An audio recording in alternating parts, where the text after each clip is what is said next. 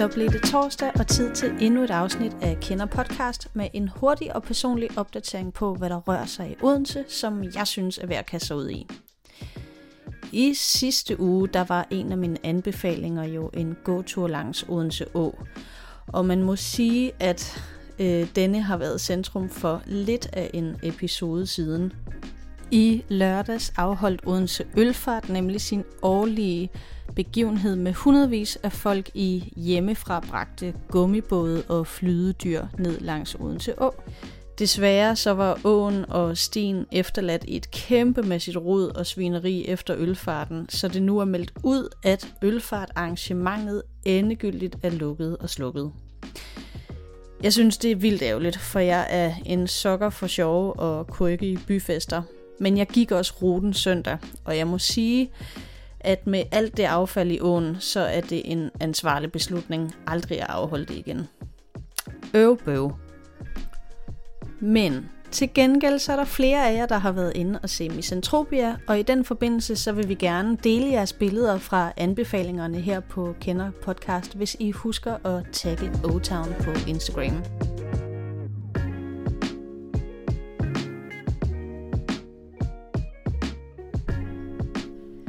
Vi skal til det. Det er officielt min sidste ferieuge, og jeg har både et par ting i kalenderen for weekenden, men jeg har også et par oplevelser med siden sidst. Det første, jeg vil kaste lidt lys over, det er cinemateket på Cafébiografen. I tirsdags, der var jeg inde og se den eneste ene sammen med en veninde. Og øh, filmen, den havde jo premiere i 1999, der var jeg selv 10 år gammel. Og siden tror jeg, det er ret sikkert at sige, at den hører til i bunken af danske filmklassikere, som de fleste af os, om vi ved det eller ej, kan referere replikker fra. Den blev øh, vist på Cafébiografen igennem DFI's Cinemateket, og det er altså en tilbagevendende begivenhed, at Cafébiografen tager fat i nye og gamle klassikere og kultfilm og viser dem tirsdag i biografsalen. Og så kan man måske tænke, hvorfor skulle jeg tage ind og se noget, som jeg har set 100 gange før? Jamen det synes jeg, at man skal, fordi oplevelsen med gensynet i øh, salen, det er helt vildt hyggeligt og intimt. Fordi vi jo alle sammen sidder og griner højlydt ved ikoniske replikker, og stemningen er mega høj. Øh, første gang jeg tog i cinematikket, der var det ved visningen af den legendariske The Big Lebowski, og øh, folk de klappede, da Jeff Bridges han dukkede op i åbningsscenen i øh, sin slåbrok. Det var et helt vildt fedt øh, event, og øh, det er som sagt hver tirsdag i det, jeg mener, at det meste af året, øh, og billetterne de koster ikke meget mere end en almindelig biobillet.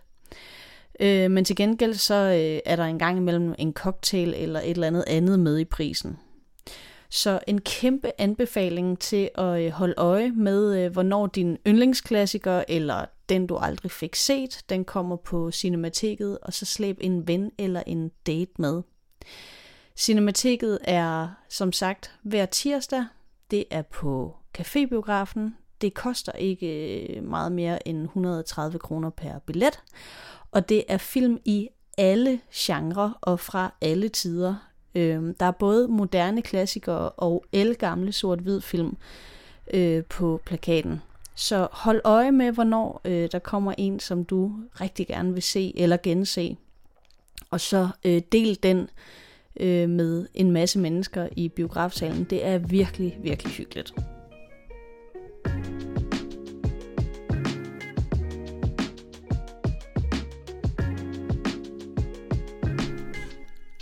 Den næste anbefaling, det er en for mig uprøvet en af slagsen. Øh, men på lørdag, der har jeg købt mig en billet til byvandring med Kunstmuseet Brandst. Og øh, det er en to en halv timers gåtur cirka rundt i Odense. Og temaet for den her guidede tur, det er øh, street art nu her på lørdag.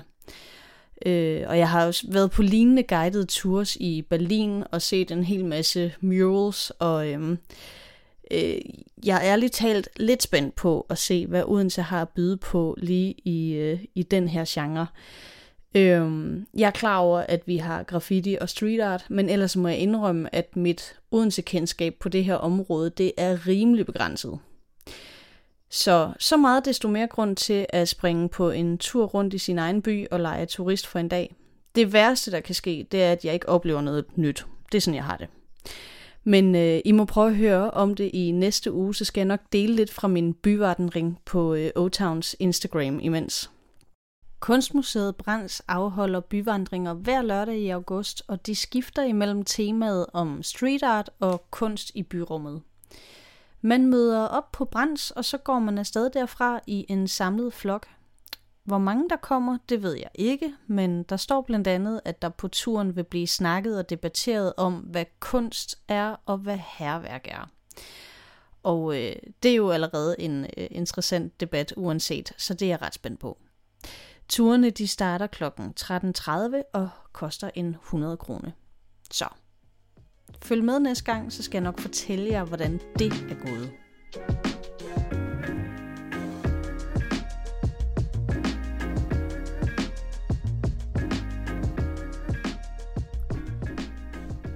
Her til sidst, så har jeg snedet en gammel ven af podcasten ind i anbefalingerne. Det er restaurant Værsat, som jeg vil foreslå, at man giver et besøg. I kan høre afsnittet med Malte Bjerring, der er en af medejerne af Restaurant Værsat, hvis I scroller ned til episoden af Kender-podcasten fra den 5. maj. Malte og jeg, vi havde en lang snak om mad generelt, og især om Værsats smørbrød, som giver et gevaldigt løft fra det klassiske, og som er guf for madklaverer, der kan lide at blive overrasket. Denne her gang, der lyder opfordringen på at tage dig ind og nyde deres aftenkort. Og helt specifikt, så kan jeg anbefale at holde øje med restauranten, som virkelig ofte smider billetter op på deals-siden.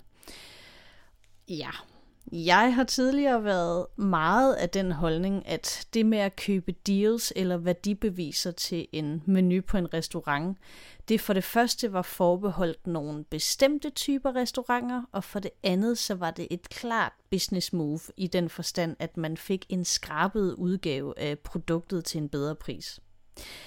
Og den her udmelding, jeg lige er kommet med, det er der helt sikkert nogen, der vil være uenige med mig i, eller måske endda kalde mig halsnoppet for so be it.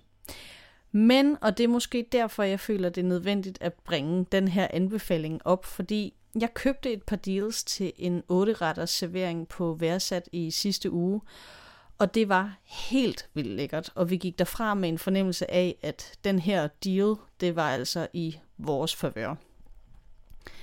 Retterne, de var, ligesom deres smørbrød, en øh, god balance imellem det klassiske, uprætentiøse, og så alligevel lejende nok til, at man også får en klar fornemmelse af, at man får en oplevelse, ud over bare et måltid.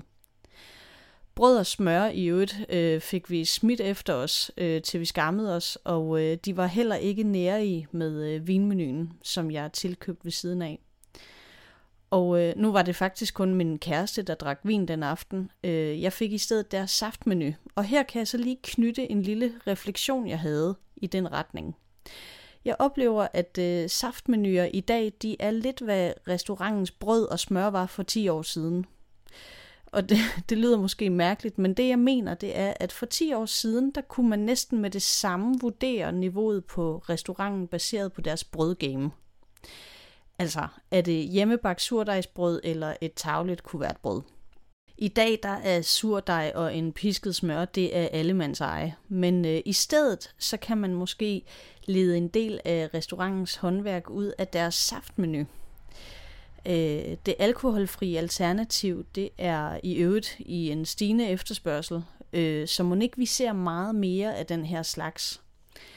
Og det er jo et, endnu et emne, som kunne være en hel episode øh, værdig. Men øhm, jeg holder for nu, men hvis I trænger til en god restaurantoplevelse og trænger til at passe lidt på pengene efter ferien, så hold øje med Restaurant Værsat på deres Facebook og Instagram. Og så spring på, når de smider nogle af de her deals ud. Det er altså virkelig øh, penge givet godt ud, det må jeg sige. Det var alt for den her uge. Som sagt i begyndelsen, så må I rigtig gerne tagge O-Town, hvis I deler fra kenderanbefalingerne. Og øh, ellers så kan I lytte med igen på torsdag, hvor jeg igen kommer med mit bud på oplevelser i Odense.